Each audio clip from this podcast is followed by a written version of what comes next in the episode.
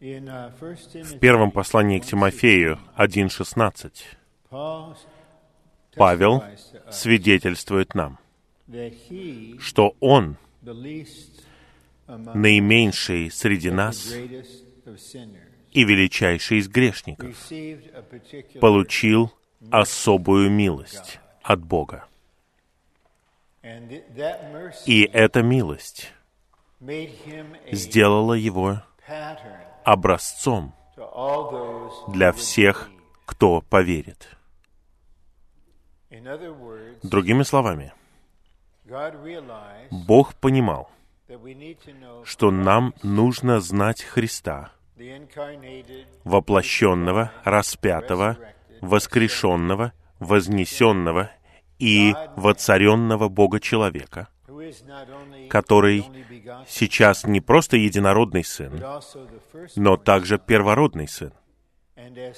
И в таком своем качестве Он является опытным образцом для того, чтобы все мы в Нем стали зрелыми сыновьями Божьими. Это сам Христос. Уникальная личность, чудесная личность. Но Бог в своей мудрости понял, что все мы, грешники, спасенные благодатью, мы все одинаковые. Нет никого выше, нет никого ниже, мы все одинаковые. У нас не было надежды. Без Христа Иисуса. Он умер за нас. Благовестие было проповедано нам. Вера была перелита в нас. Мы ответили, мы приняли, мы были прощены, мы были очищены, мы были возрождены. Но Бог захотел взять определенного человека и поработать над ним без остановки, не жалея его, тщательно, и сделать его образцом для всех нас. Давайте помнить, что этот человек, когда он был Савлом Тарсянином, хотел уничтожить церковь, которую. Христос приобрел своей собственной кровью, и убивать христиан. Он полностью согласился с тем, что Стефан был побит камнями, и в Синедрионе, в наивысшем совете, он снова и снова подавал голос за вынесение смертного приговора. Затем в Деяниях, в 9 главе, он не был удовлетворен гонением в Иерусалиме, поэтому он получил власть пойти в другой город и найти там тех, кто призывает имя Господа. Их было нетрудно найти. Нужно было просто открыть ухо. И он находил счастливых людей, которые наслаждаются Господом и призывают Его имя. 9 И us девятая глава Деяний говорит нам, что он дышал убийством.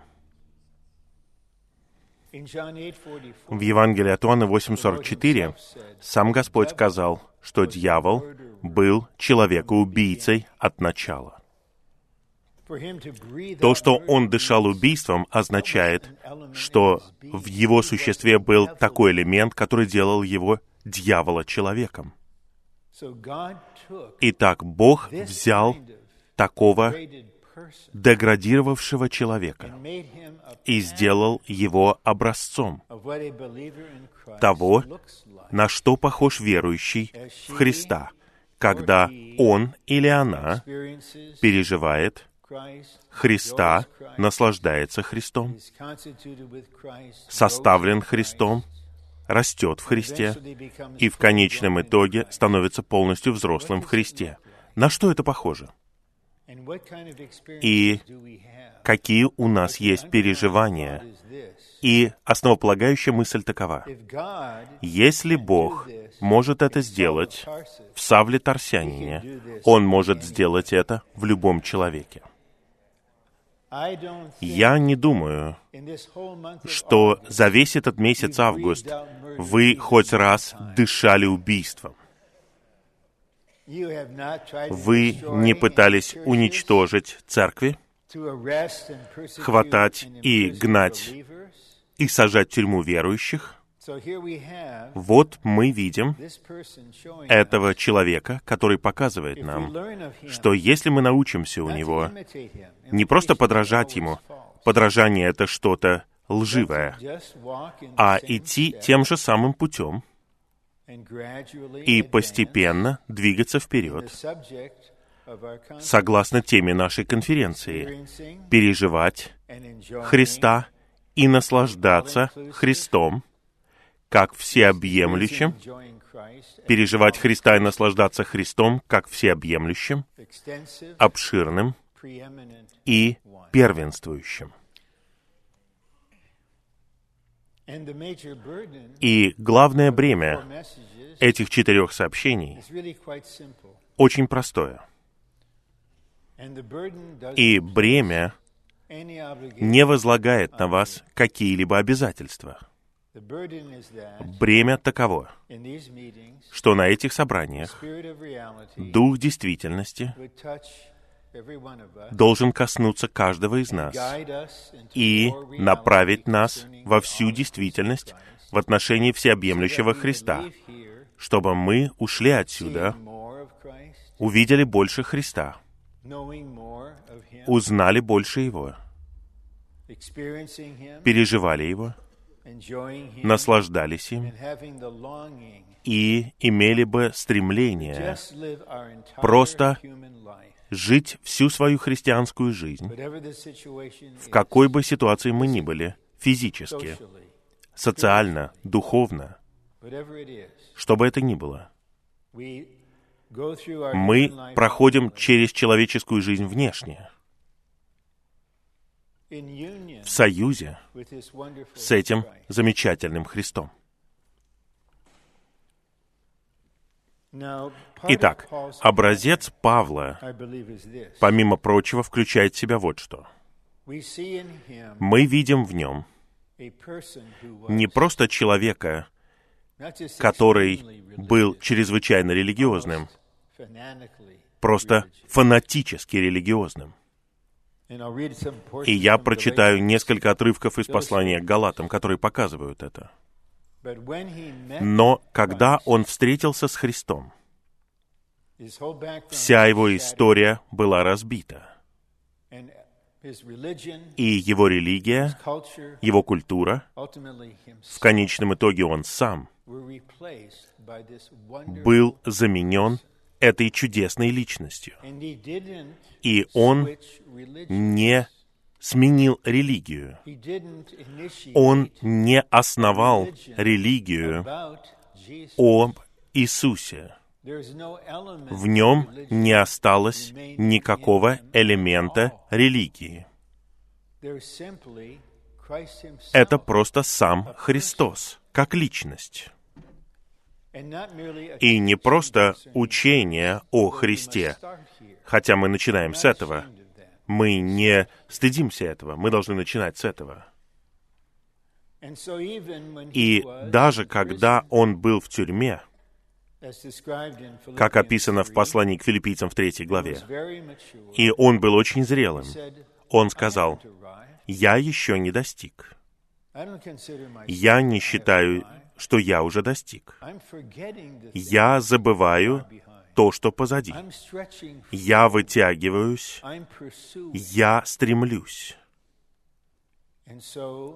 Итак, пусть Господь сохранит вашу совесть в покое, чтобы вы не осуждали себя, но вы должны подумать откровенно в присутствии Господа, до какой степени каждый день мы вытягиваемся вперед, стремимся, активно стремимся за Христом всем своим существом. Итак, Павел был таким, потому что Христос сделал его таким. У меня теперь есть очень простая молитва в отношении себя и за всех верующих по всей земле. Сделай меня, сделай нас такими же, как Он. Я не обещаю, что отныне я буду стремиться за тобой и буду вытягиваться. 4 p.m., it's all Ко вторнику к 16.00 все закончится. Посвящение это не обещание, которое вы не можете исполнить, хотя у вас хорошее намерение. Посвящение — это когда вы отдаете себя Господу и позволяете Ему работать в вас. Итак, 9, в девятой главе Деяний большинство из нас знает, Павел был по дороге, чтобы гнать верующих.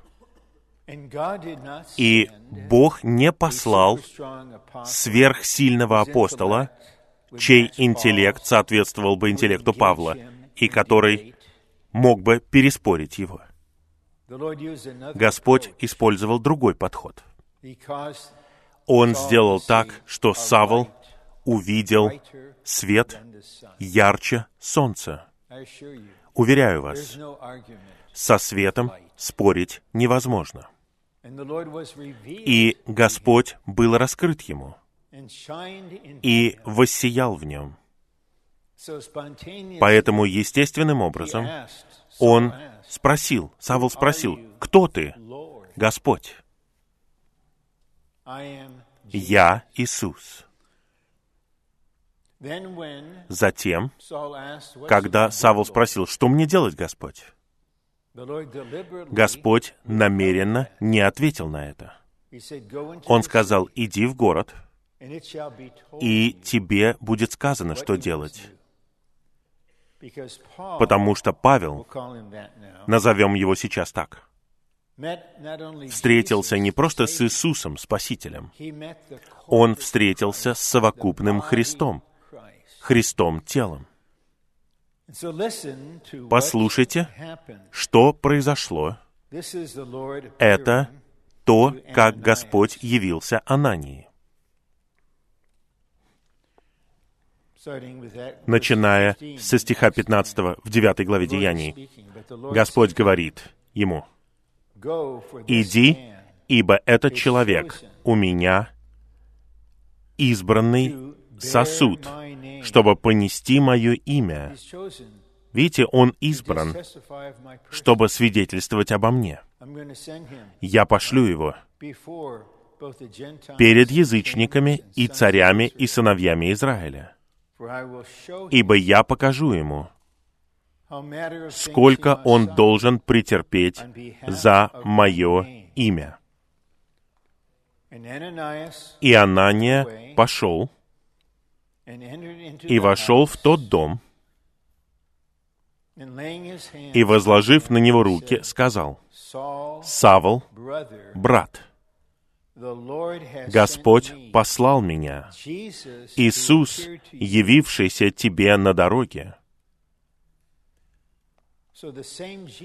Итак, тот же самый Иисус, который явился Павлу, явился брату Анании. Итак, нам нужно встретиться с. Господом непосредственно лично. И тогда нам нужно быть готовыми встретиться с Господом в любом и каждом члене тела Христова. И признать власть, которая есть в этом члене, и долю Христа, которая есть у этого члена. И Павел сделал то, о чем его попросили. И Анания "Rise сказал, «Вставай and be baptized." и крестись». Oh, Кстати, когда ты будешь креститься, мы хотим услышать, как ты призываешь имя. Господа. В то время, когда ты стоишь в воде, и мы будем молиться, ты будешь призывать Его имя. Мы погрузим тебя, мы поднимем тебя, и ты будешь продолжать призывать. Затем, в послании Галатам, Павел теперь сражается с вторжением религии в церкви в Галатии, которые оскверняют, растлевают искренность и чистоту их переживаний. Вот что он говорит. в первой главе, starting at verse 11. начиная с 11 стиха. «Ибо объявляю вам, братья, относительно благовестия, возвещенного мной, что оно не согласно человеку. Ибо и я не от человека его получил и не был ему научен, а получил его через откровение, которое было от Иисуса Христа. Ибо вы слышали о моем образе жизни когда-то в иудействе, что я без меры гнал церковь Божью и истреблял ее. И я преуспевал в иудействе более многих сверстников в моем роде, будучи в более обильной мере ревнителем преданий моих отцов. Но когда угодно было Богу открыть во мне своего Сына, чтобы я благовествовал Его среди язычников. Итак, вот он. Он очень честолюбив в своей религии. Он упражняется в высшей степени. И вот он встречается с Господом. И что он теперь делает? Он возвещает личность. Вот и все. Я теперь возвращаюсь к деяниям, к девятой главе. Я снова найду этот стих. Вот что сделал Павел. Стих 20. 20. Immediately «И сразу же он стал в синагогах проповедовать Иисуса, что это Сын Божий». Затем стих 22. but Saul was А more все больше набирался силы.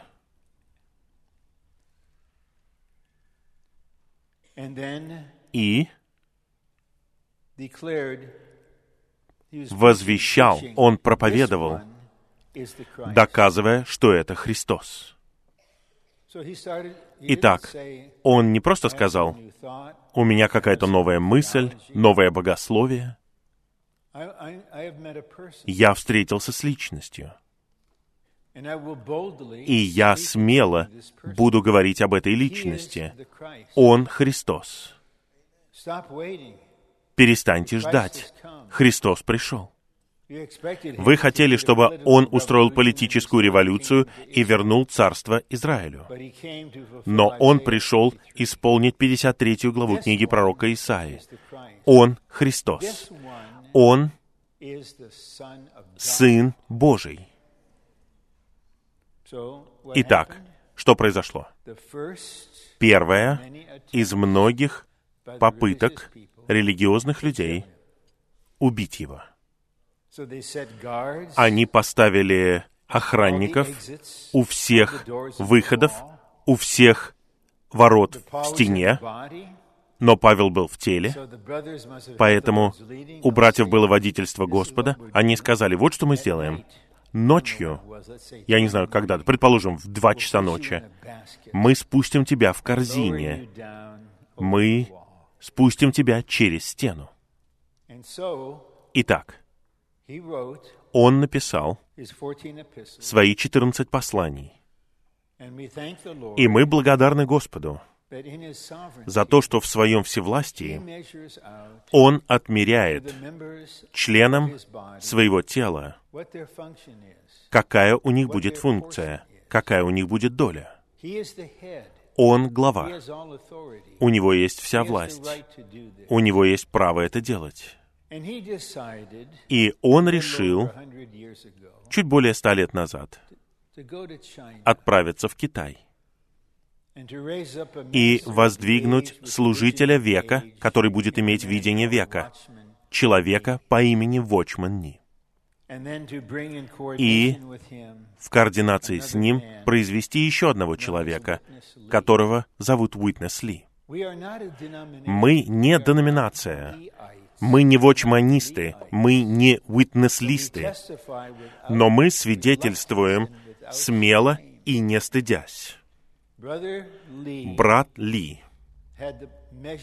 имел долю, меру, функцию для того, чтобы открыть всю Библию с точки зрения Христа, Библии и Духа. Итак, он открыл одну книгу за другой. Я провел 24 года моей жизни, помогая выпускать сообщения, которые он делал и которые называются «Жизнеизучение Писания». И на одном из этих обучений in the 70s, в 70-е и 80-е годы эти обучения длились 10 дней. Он делал три сообщения в день. Я не знаю, как он это делал. Он не был молодым, но он это делал. И он открывал послание к Колосинам. Это чудесно. И вот что произошло. Он сказал нам сам. После того, как он сделал эти 30 сообщений, Господь пришел к нему и сказал, «А что насчет переживаний? Ты немного говорил о переживании». Поэтому он сделал еще более 30 сообщений о переживании Христа. И в какой-то степени это просто факт, это не похвала. Но когда я начал? в апреле 1974 года, да, некоторые из нас были живы в 1974 году. И я начал работать, учиться работать под руководством брата Ли. Пришел стих ко мне, и я стоял на этом стихе. Он в Ветхом Завете, но Павел применяет его дважды в Новом Завете. «Не надевай намордник на вала, когда он молотит». Я сказал Господу, вот что я буду делать сейчас, каждый день. Я буду ходить по кругу снова и снова. Я буду молоть зерно сообщений жизни и изучения, но я требую того, чтобы я сам ел. Господь, я буду есть, переваривать, усваивать и составляться всем, над чем я работаю. Поэтому я продолжал двигаться по кругу, и Всевластный Господь осенью на зимнем обучении 1994 года показал валу. Пришло время для того, чтобы этот вол теперь летал по всей земле. Итак, вол прилетел к вам теперь. Итак, откуда мы знаем, какой будет тема следующей конференции? Или общая тема одного из праздников? Источник — это Бог Отец. Бог Отец является нашим единственным источником. Мы не признаем других источников. Человеческий разум — это не источник. Человеческая творческая способность — это не источник. Человеческие предпочтения — это не источник. Субъективные человеческие чувства — это не источник. Все так просто. Вы просто приходите как маленький ребенок. Вы ждете Отца с одним желанием. Отец, какая бы ни была твоя воля, все, что ты хочешь, мы это сделаем. Итак, в определенной ситуации и Господь использует не просто легкие обстоятельства, но мне нужно было это обстоятельство, чтобы Он прорвался. Он дал нам эту общую тему. Переживать Христа и наслаждаться Христом как всеобъемлющим, обширным и первенствующим. Итак, четыре сообщения взяты из послания к Колоссинам. Послание к Колоссинам — это наивысшее откровение о Христе во всем Новом Завете. Я хотел бы говорить ясно, не цитируя стихи буквально и дословно. Мы находимся в царстве Сына Божьей любви. Христос — это образ, видимое выражение невидимого Бога.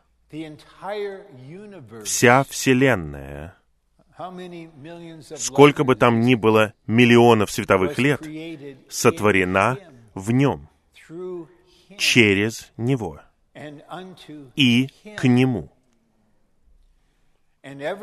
И все удерживается в Нем. Однажды то, что все скрепляется в нем и все существует в нем, Господь применил это ко мне путем воодушевления. И я сказал, Господь, Ты удерживаешь всю Вселенную. Что бы ни происходило со мной, Ты будешь удерживать и меня. Мне не нужно пытаться своей волей прорваться через все. Я просто позволю тебе быть тем, кто ты есть, и делать, что ты хочешь.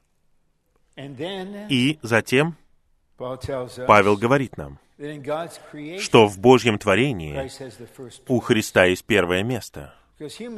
Потому что с человеческой точки зрения он облегся в человеческое тело, это тварь. То есть он не сотворен как Бог, это невозможно. И он первородный в воскресении. Христос в нас, как надежда славы. Он действительность всего положительного. Он состав нового человека, и Он наша жизнь. И Однажды мы можем коснуться этого завтра, мы увидим. Павел говорит, облекитесь во внутренность Христа Иисуса. Вам нужно войти в глубины Его существа и позволить Ему обитать в глубинах вашего существа и знать Его лично, субъективно, в Его чувствах, в его стремлениях. Итак, с одной стороны, у нас есть это огромное, обширное, вселенское откровение о всеобъемлющем Христе. В главе 1 стихе 12 он удел святых. Это указывает на прообраз земли Ханаана, всеобъемлющего Христа. И мы видим в послании к Колосинам 1.27, что Христос в вас, надежда славы. И в следующем стихе Павел говорит, «Я тружусь, чтобы представить всякого человека полностью взрослым в Христе». Итак, у нас есть Христос в нас, и мы в Христе. Во второй главе Павел говорит, что Христос — это тайна Бога. Бог сам по себе является тайной. И только в Христе Бог явлен и возвещен. В Нем полнота Божества обитает телесно. Полнота Божества находится в Нем. И потом он говорит вот что. «И вы сделаны полными в Нем». Итак, это должно быть нашим переживанием.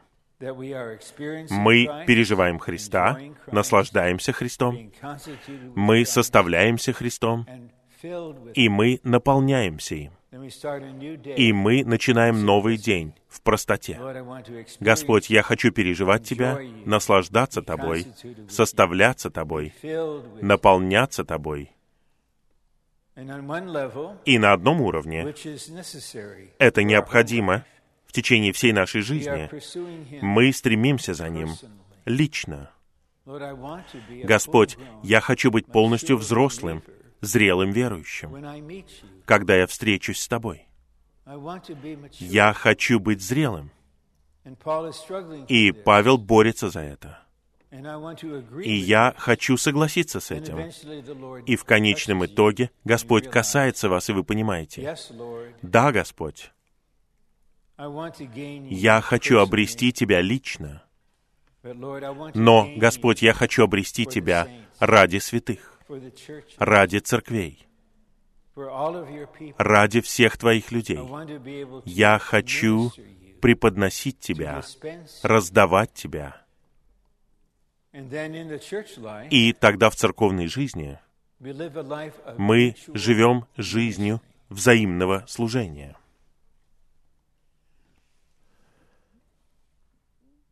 Здесь я хотел бы указать параллельную мысль, которая касается взаимности. Брат Ли сделал несколько сообщений о том, что он назвал новым оживлением. Беспрецедентном оживлении. Это не повторение истории. Это будет совершенно новое оживление, которое закончит век и приведет Господа назад. Что-то произойдет совокупно во многих из нас. И он перечислил три аспекта его. Первое — это вершина божественного откровения, что в Христе Бог стал человеком, чтобы в Христе мы, верующие, стали Богом не в божестве. Расслабьтесь. Не как объект поклонения, а по жизни и по природе и выражению. Это совершенно нормально, когда человеческие родители производят маленьких людей, и они такие же, как родители по жизни и по природе. Бог наш Отец, и мы рождаемся от Него, и у нас есть Его жизнь и природа, но не Его отцовство, и не Его божество. И второй аспект — это Бога-человеческое житие совокупно мы все должны научиться откладывать себя в сторону, свою природную жизнь, и позволять Христу жить в нас. И мы живем Его и выражаем Его. И третье — это то, к чему я веду. Пасти во взаимности. И если мы увидим это, это разобьет систему духовенства мирян, которая полностью должна быть уничтожена. Потому что все мы овцы, и все мы пастыри. Итак, чтобы помочь обучающимся, драгоценным, молодым обучающимся, которым по 20 с лишним лет, которые начинают ценить это, я задаю им два вопроса. Но первый лишь для того, чтобы открыть путь для второго. Я спрашиваю их, как вы думаете, я могу пасти вас? И, разумеется, вот перед ними человек, который по возрасту может быть им дедушкой, он уже здесь давно, но что драгоценно для меня, это второй вопрос. А понимаете ли вы, что вы можете пасти меня? У вас есть доля Христа, которой нет у меня. Господь дает вам что-то свежее из Слова, и Он не дал этого мне. Поэтому мне все равно, какая у вас история, какой у вас уровень образования. Вы мой брат, вы моя сестра. И когда примерно где-то мы здесь до 12.30, ну, примерно где-то в 12 или в 12.05. Мы дадим возможность многим из вас говорить, это не формальность. Это вы завершаете сообщение. Это вы пасете меня. Я говорю 75 минут, а теперь давайте вы где-то 60 секунд скажете что-то.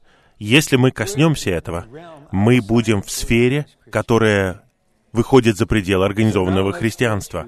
А теперь давайте рассмотрим первый план.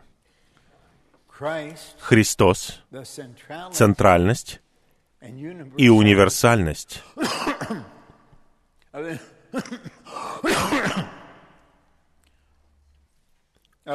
божественного домостроительства. На самом деле, этот кашель — это хороший признак, что заложенность проходит, мокрота отходит, не волнуйтесь. Пусть у вас будет покой. я чувствую себя в порядке. И чем больше я говорю, тем больше жизнь течет. Чем больше я смотрю на вас, тем больше я вдохновляюсь. Итак, что мы имеем в виду под домостроительством? Греческое слово — это ойкономия. Отсюда происходит и это слово. Греческое слово означает домашний закон. И это слово указывает на то, как кто-то заботится о доме, на все принципы, которые управляют действием этой семьи, как одеть всех, как накормить всех, как защитить всех, как снабдить всех. Итак, божественное домостроительство — это Божий план и устроение, которые осуществляют Его замысел, раздавая Его самого в Христе, как Духа, в вас. И Христос является центральностью и универсальностью этого домостроительства. Вот представьте себе колесо. Есть ступица, это центр. А обод — это уже не центральность, универсальность. И есть спицы, которые соединяют ступицу с ободом. Библия использует картину колеса, например, в книге Иезекииля в первой главе, для Божьего движения на земле. Итак, в этом движении Христос является центром, центральностью. Никто, ничто, ни одна вещь не может заменять его. Он есть центр. И Он будет действовать в нас, в своей пасущей заботе, и будет делать все, что необходимо на самом деле в нас, для того, чтобы изменить то, что до настоящего момента было вашим центром. И, говоря прямо, центр всего, помимо Христа, это наше «Я». Наше «Я» — это центр. И все, связанное с нашим «Я», важно для нашего «Я». И если что-то не связано с нашим «я», наше «я» этим не интересуется. Возможно, это огромные страдания где-то, меня это не беспокоит. Но Господь будет работать в нас, чтобы заменить наше «я» как центр. Мы увидим это во втором сообщении, как Он это делает. И постепенно Христос будет центром. И Он является ободом. Он универсальность. Он все. И Он является спицами, аспектами, которые соединяют центр и окружность. Вот что произошло с Павлом. Он был перемещен к центру, радикально, не просто поверхностно, а в сути своего существа. Иудаизм больше не был центром, где «я» придавала ему силы. Центром была личность. Не религия о Христе, а сам Христос. Личность есть центр. И этот процесс начался, хотя никто из нас не знал этого в то время, потому что это таинственный процесс — когда мы были возрождены. Христос, как животворящий Дух, прошел через наш разум, через наше сердце и достиг нашего Духа. И сделал так, что наш человеческий Дух родился от Бога. И С этого момента наш дух, в котором живет Христос, является нашей действительной личностью. До этого ваша душа со всеми ее качествами и ваше «я», пропитывающее ее, это была ваша личность. Но Павел в итоге мог сказать, «Я распят с Христом. Меня нет. Христос живет во мне». Вот теперь другой центр. И жизнь, которой я теперь живу, я живу в вере Сына Божьего, который возлюбил меня и отдал себя за меня. Теперь я живу не из моей души, и мое «я» уже не центр, а из Христа в моем духе, как центра. И это довольно длительный процесс. Мы проходим через него постепенно, потому что мы большая семья, семья Божья. Мы находимся на разных этапах, поэтому мы заботимся обо всех там, где они находятся. Первый римский пункт. Христос, раскрытый в послании к Колоссянам, это центральность и универсальность Божьего домостроительства. Послание к Колоссянам раскрывает всеобъемлющего Христа, того, кто является Богом, человеком и действительностью всего положительного во Вселенной. Когда я шел сюда со своей женой и несколькими другими святыми, внутренне, тихо, я разговаривал с Господом. Господь, Ты мое здоровье. Ты моя крепость. Ты моя личность. Ты моя жизнь. Ты мой покой. Ты мой мир. Ты моя защита.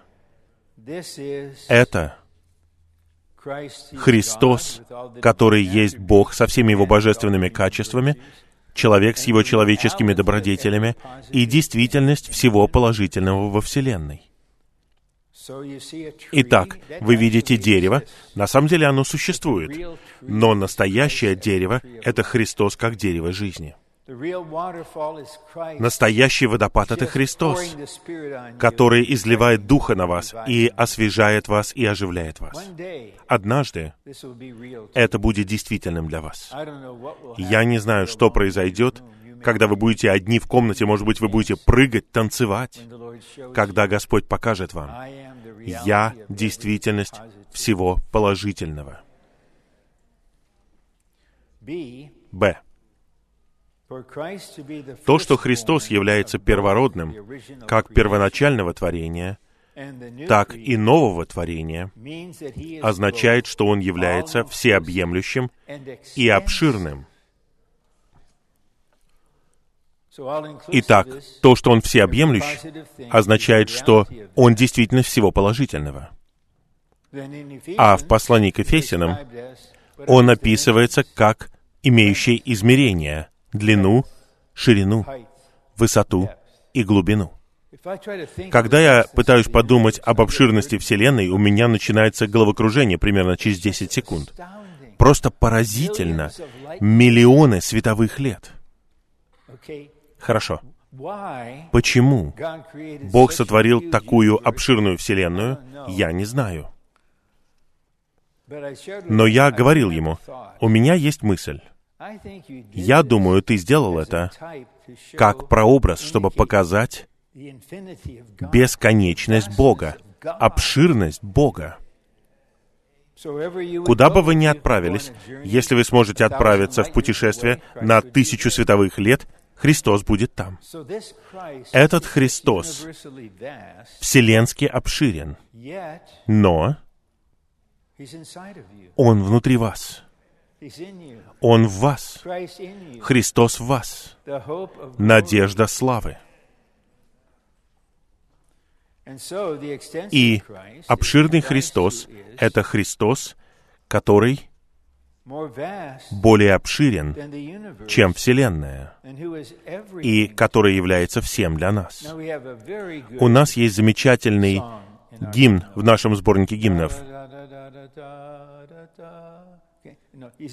Он все для нас. Мы должны петь это, как написано, для вдохновения. Но я не могу встать и откровенно сказать, с точки зрения переживания, практически и в действительности, Христос — все для меня. Если я скажу это, тогда Дух во мне тут же скажет, «Рон, в этом и в этом и в этом, когда ты говорил это, ты был собой для себя. Поэтому я учусь мы можем провозглашать видение, что Он все для нас. Но если мы думаем, что на самом деле так и есть, наверное, один или два человека в вашем окружении не согласятся с этой оценкой. Особенно, если вы женатый брат. Наверное, вы понимаете это. Если вы недавно женились, ничего страшного, она все видит, и она запомнит все. Итак, пусть так и будет. Принимайте это, воспринимайте это как благословение и поймите, насколько вам нужен Христос. Но мы все закончим вот так. Он будет всем. Второй подпункт. Христос Спаситель, в которого мы верим, безграничен и неисчерпаем, поскольку Он без ограничений. Откровение о Нем также должно быть без ограничений. Поэтому мы видим послание к Колосинам. Откровение должно соответствовать тому, чем он является. Но с точки зрения переживаний, он не ограничен. Примерно неделю назад один брат поделился со мной и моей женой очень трогательным свидетельством. Я спросил об одном брате в Техасе, я знаю его много лет.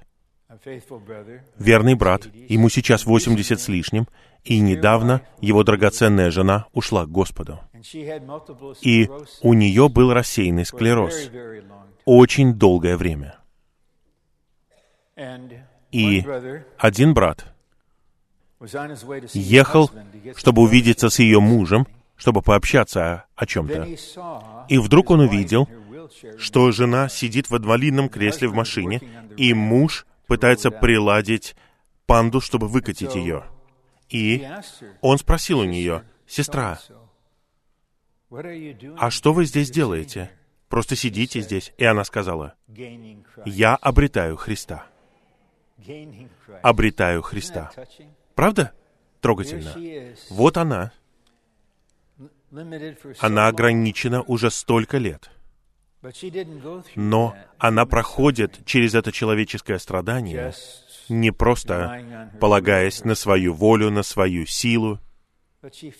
Она закончила бег, полная Христа, зрелая в Христе. И мы не знаем, мы не освобождены от обычных человеческих страданий. Но как все меняется, когда внутренне и внешне, какая бы ни была у нас ситуация, мы позволяем Христу быть нашей личностью, нашей жизнью, и мы переживаем Его. Тогда этот брат — он сказал брату, который привез его туда, «Мне не нужно видеть вот этого брата. Моя нужда уже удовлетворена». Сестрой, которая сказала, «Я просто обретаю Христа». Она не писала статей для журнала утверждений критика, она никогда не делала сообщений на праздниках, но она преподнесла Христа двумя словами. Двумя словами. Если мы по-настоящему находимся в духе смешивания в течение этих двух дней, пока мы здесь, и мы просто готовы взаимодействовать с кем угодно, мы будем вкладывать Христа друг в друга. Мы будем Ананией друг для друга. В. Христос является первенствующим, тем, кто занимает первое место во всем.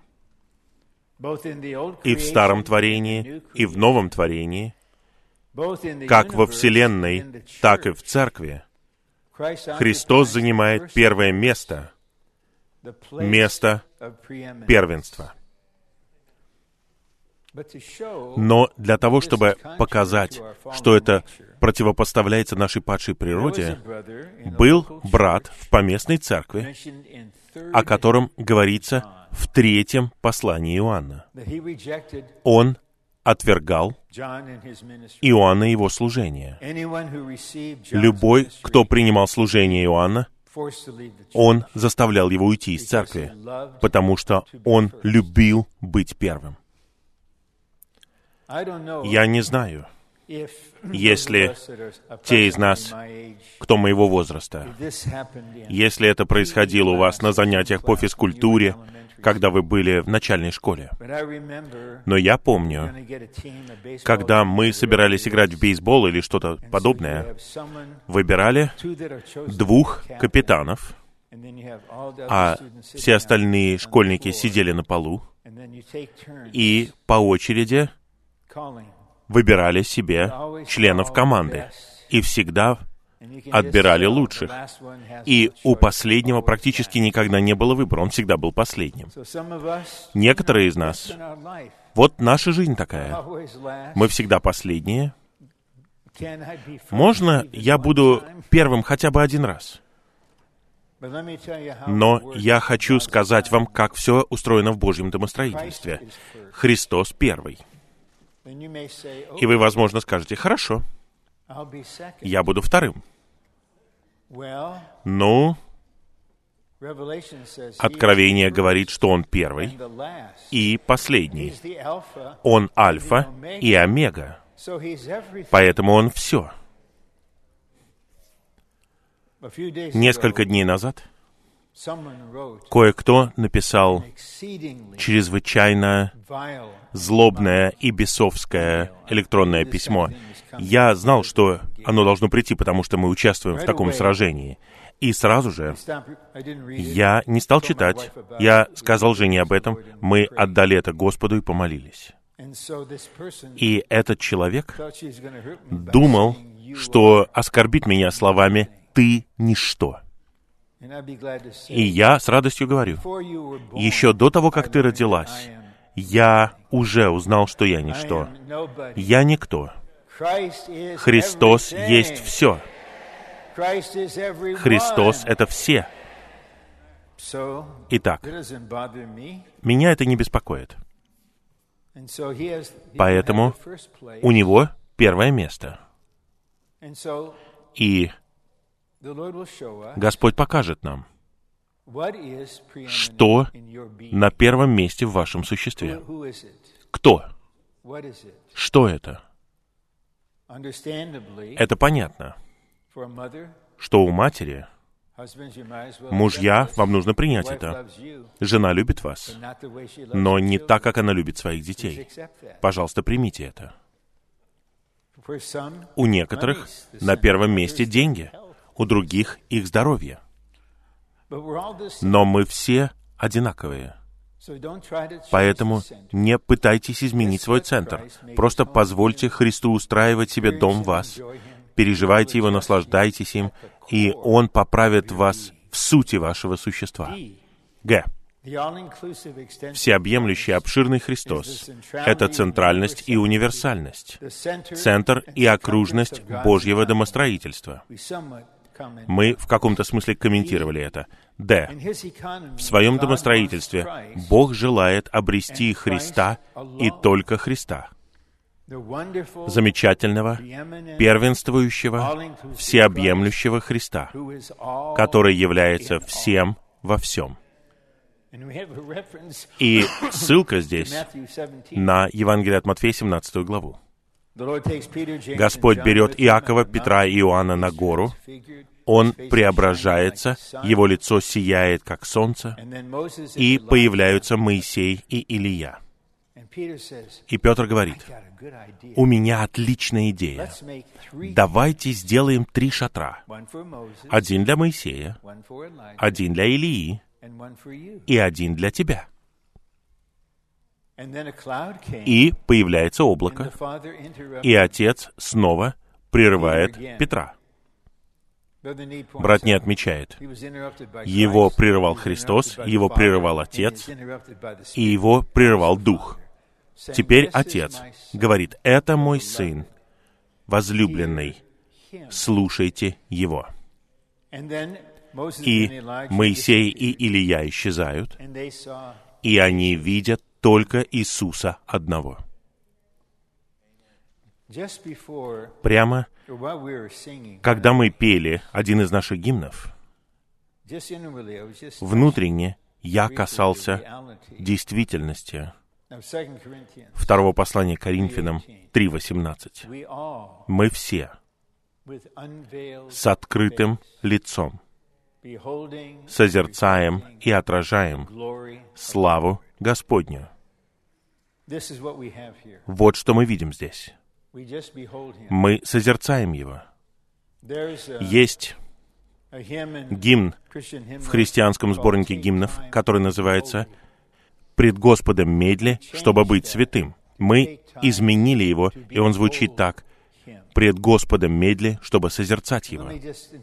Я хотел бы сказать вот что. Мы все, мы все с открытым лицом.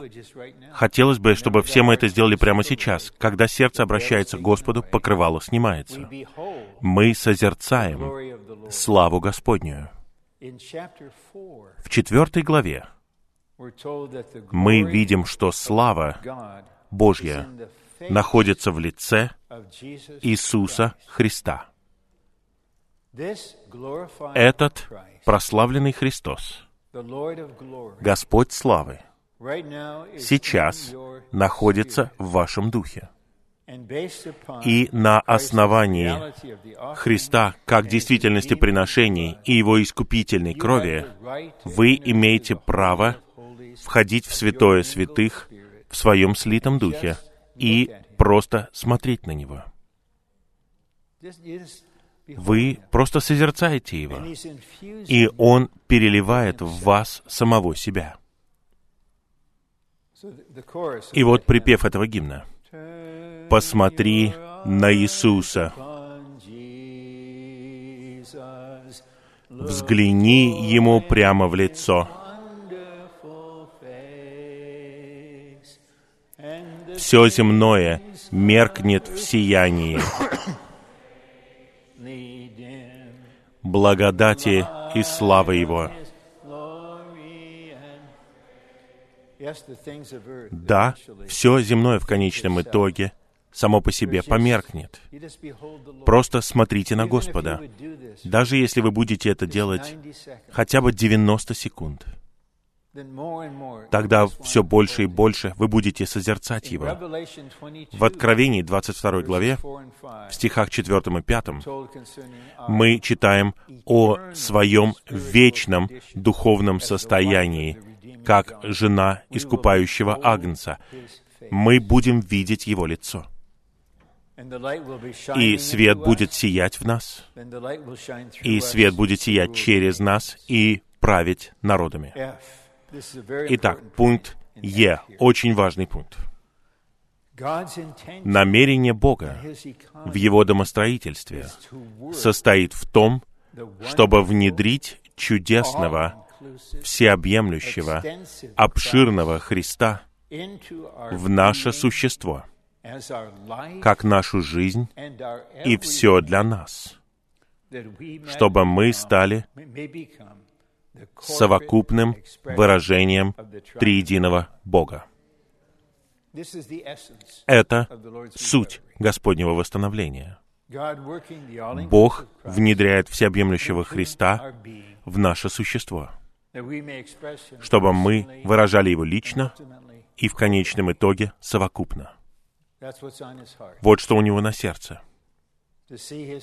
Мы должны увидеть, как Его Сын выражен повсюду. Второй римский пункт. Божья воля состоит в том, чтобы всеобъемлющий, обширный Христос был нашей долей.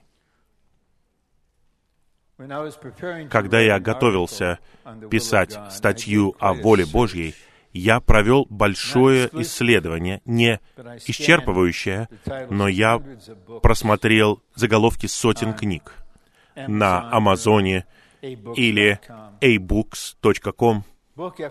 Книга за книгой, тысячи, сотни.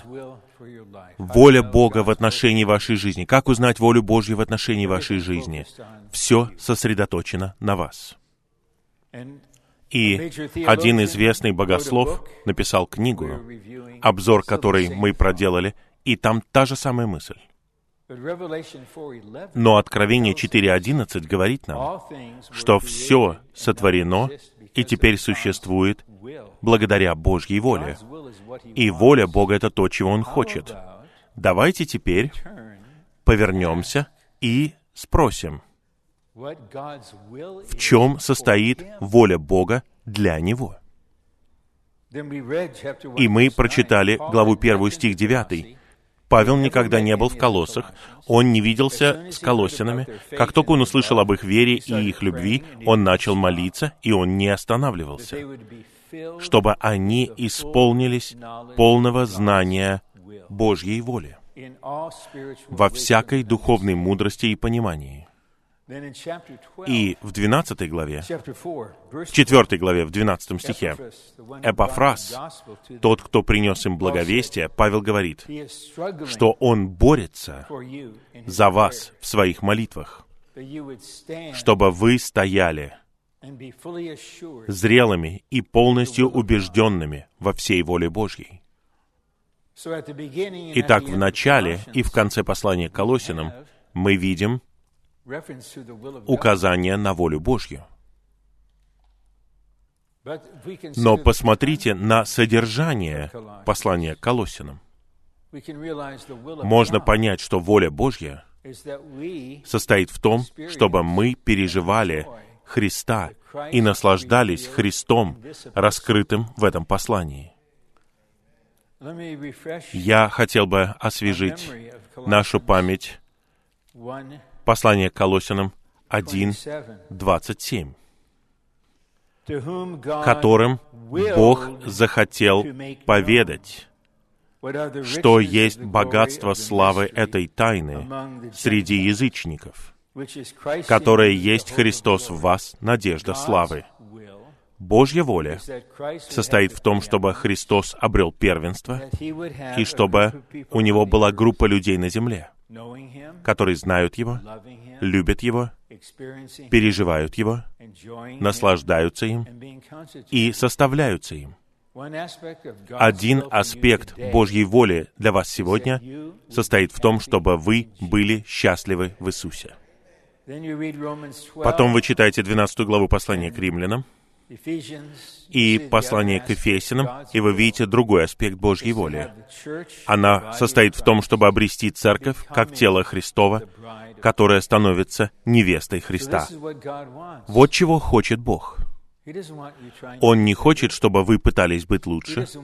Он не хочет, чтобы вы тратили то немногое время, которое у вас есть с Господом наедине, на то, чтобы говорить Ему, какой вы плохой, какой вы плохой. Однажды утром я делал это, я пытался впечатлить Господа своим самоанализом и говорил, это плохо, это то, это, это так. Он прервал меня и сказал мне внутренне, а почему ты не хочешь сказать мне обо мне? Я не откликался на свет. Я был в религиозном самоанализе. Свет — это что-то другое. Свет — это что-то конкретное. Вы сразу же соглашаетесь, вы исповедуетесь, и вы идете вперед.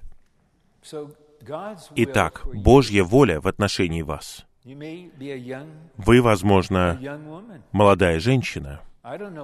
Я не знаю, в чем его воля в отношении вашей профессии или брака, Но я знаю, что Божья воля в том, чтобы вы переживали Христа, наслаждались им каждый день.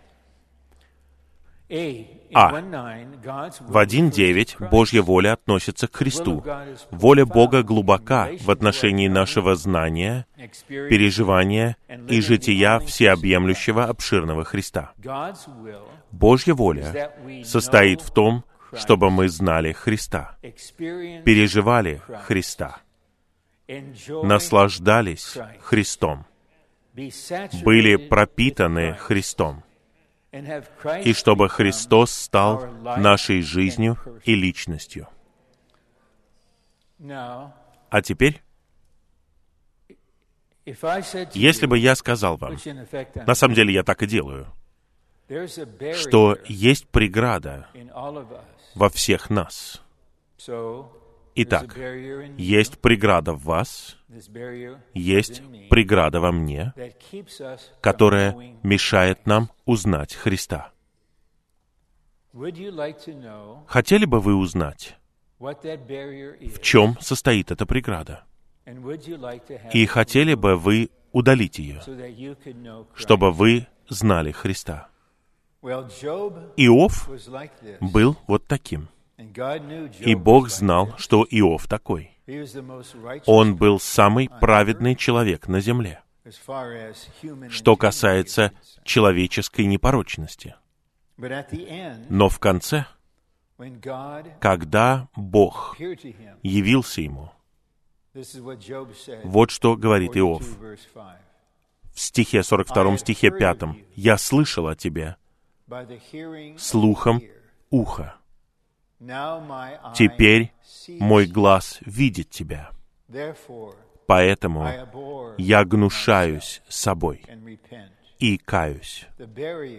Преграда — это наше «я». Это не что-то внешнее. Это не что-то, что сделал кто-то еще. Это не то, что произошло с вами. Это вы. И мы увидим во втором сообщении, что у Бога есть один путь, при помощи которого Он удаляет препятствия. Но последнее, что хочет наше «я», это быть удаленным. Итак, у Бога есть путь. Когда Иов увидел его, «Я слышал о тебе». Понятно, мы слышали, о многих чудесных вещах с тех пор, когда мы пришли в восстановлению, когда бы это ни произошло. Глубоких вещах. Книги открыты для нас. Одно обучение за другим. И мы, возможно, говорим, мы слышали об этом, но мы, возможно, не знаем этого лично. И в конечном итоге я верю, что в вас произойдет то же самое, что произошло во мне и в других ищущих. Глубокий голод по действительности поднимается изнутри вас. Вы никого не критикуете, ничего не критикуете. Вы знаете, что есть эта действительность, но вы также знаете, что я не особенно касаюсь ее. Но я не перестану искать. Это хороший знак и будет прорыв. И мы просто будем гнушаться себя. Теперь я готов отречься от своего «я». Я вижу, что это. Я отрекаюсь от себя. Я не просто хожу и отрекаюсь от «я» других людей. Меня, может быть, в тюрьму посадят за это. Я не могу отрекаться от «я» других людей. Я должен отречься от своего «я». Потому что в любой ситуации это преграда. Это «я» мое «я». Оно мешает мне узнать Христа, переживать Христа. Но благодаря тому, что мы во все большей степени восхищаемся Христом, Он сможет коснуться этой преграды. Если вы не можете этого сделать сейчас, ничего страшного, Господь знает, где вы. Просто получайте благодать, получайте милость, получайте любовь. Он знает, когда сделать этот шаг. Три. Всеобъемлющий, обширный Христос обитает в нас, как наша надежда славы. Мы поклоняемся Христу, воцаренному на престоле на небесах. Но мы переживаем Христа, наслаждаемся Христом и причащаемся Христа, обитающего в нашем духе. Мы едины с Ним очень субъективным образом. Христос, который обитает в нас, это не маленький, ограниченный Христос, а всеобъемлющий, обширный Христос, тот, кто является образом невидимого Бога, первородным всего творения, главой тела и воплощением полноты Бога. Такой Христос находится в вас. И Дух действительности — хочет ввести вас во всю действительность Христа, который в вас. И позвольте мне снова сослаться на это. Тогда, сестры, жены, вы не просто будете видеть и ценить Христа в этой группе братьев. Вы будете видеть и ценить Христа в своем собственном муже. Вы знаете все его дефекты, вы знаете все его недостатки. Ваша проницательность острая, как бритва. Но теперь вы продвинулись вперед. Вы понимаете, что-то происходит в моем муже. И я бы сказал братьям, если вы, и я верю, что это так, действительно любите своих жен, тогда, когда вы ищете Господа, вы будете искать Господа для себя и для нее. Она должна быть первым получателем, первым бенефициаром. Она самый важный человек в вашей жизни. Просто проистекайте к ней. И тогда пара за парой. В положительном смысле будут в первом послании Петра в третьей главе. Мы в согласии. Теперь мы можем молиться в единодушии. Наши молитвы больше не сталкиваются с препятствиями. Четыре. Всеобъемлющий, обширный Христос — это наша жизнь и единственный состав одного нового человека у нас будет сообщение о жизни. Выражение «наша жизнь» является ярким указанием на то, что мы должны переживать всеобъемлющего Христа, того, кто является действительностью всего положительного.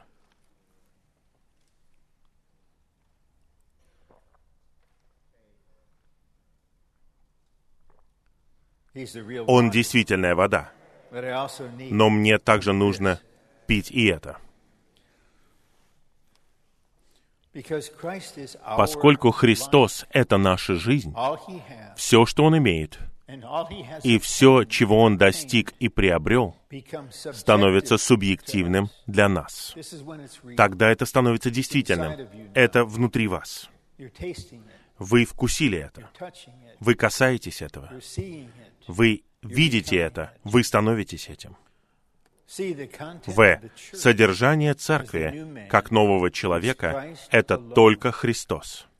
В новом человеке есть место только для Христа, потому что Он есть все и во всех. Я надеюсь, вас это не беспокоит, потому что мы являем в своей жизни 14 главу послания к римлянам. Мы принимаем всех верующих — мы не задаем никаких вопросов. Нас ничто не разделяет. Поэтому мы можем сказать, мы принимаем вас, мы рады принять вас в наше общение, но для вас здесь нет места. Что вы имеете в виду? Вы только что сказали, что меня принимают в это общение. Так и есть, да. Но не ожидайте ничего. Тут нет ничего для вас. Тут только Христос. И Христос есть все, но Он также во всех. Итак, мы все еще здесь. Я не понимаю этого полностью. Христос — это я. Это подразумевает, что меня здесь нет. Но Христос во мне. Это наше свидетельство. Именно так Христос становится содержанием всех нас в церкви.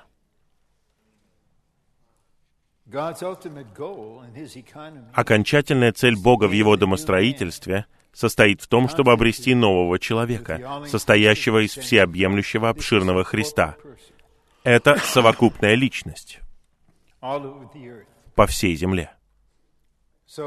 Итак, когда мы были в Адис-Абебе на обучении братьев прошлой осенью, и в одном из сообщений, и в День Господень утром, я просто высвободил бремя, которое было во мне. Я сказал, просто посмотрите, что Бог сделает по всему африканскому континенту. Будет чудесное движение более 55 стран. И то, что происходит в Эфиопии, потому что мы стоим за одного нового человека. Нас интересуют люди повсюду на земле. Мы не считаем, что одни лучше других. Нет никаких стран, никаких народов, никаких рас, никаких социальных классов. Есть только один новый человек, где есть разные люди. Откровение говорит об этом. Из каждого колена, языка, народа они придут. И мы увидим это. И я верю, что Господь спасет тысячи в Африке. Тысячи. Воздвигнет много церквей. И у нас должно быть такое же бремя о них, как и о стране, в которой мы живем. И последний раздел. Мы должны быть наполнены, пропитаны и пронизаны всеобъемлющим обширным Христом, пока в нашем переживании Он не станет всем для нас. Всеобъемлющий обширный Христос находится в нас, но нам нужно видеть Его, знать Его, быть наполненными им, пропитанными им и быть абсолютно едиными с Ним. Мы должны позволить всеобъемлющему обширному Христу наполнить все наше существо и заменить нашу культуру собой. Не надо молиться, Господь, замени его культуру. Замени эту дикую американскую культуру. Если я услышу это, я скажу аминь. Аминь, да. Не должно быть никаких американцев, никаких калифорнийцев в одном новом человеке, но мы все должны быть готовы к тому, чтобы культура в нас была заменена, чтобы сам Христос был там. Итак, мы должны позволить этому произойти. Другими словами, вы решаете своей волей, насколько это будет происходить. Чем больше Христос заменяет собой нашу природную жизнь и культуру, тем больше мы сможем заявить, жить — это Христос. Для нас жить будет Христос, который полностью овладевает нами, занимает нас и наполняет нас собой. Всеобъемлющий обширный Христос хочет заменить собой каждый элемент нашей природной жизни и культуры, чтобы мы были одним новым человеком, как его совокупным выражением.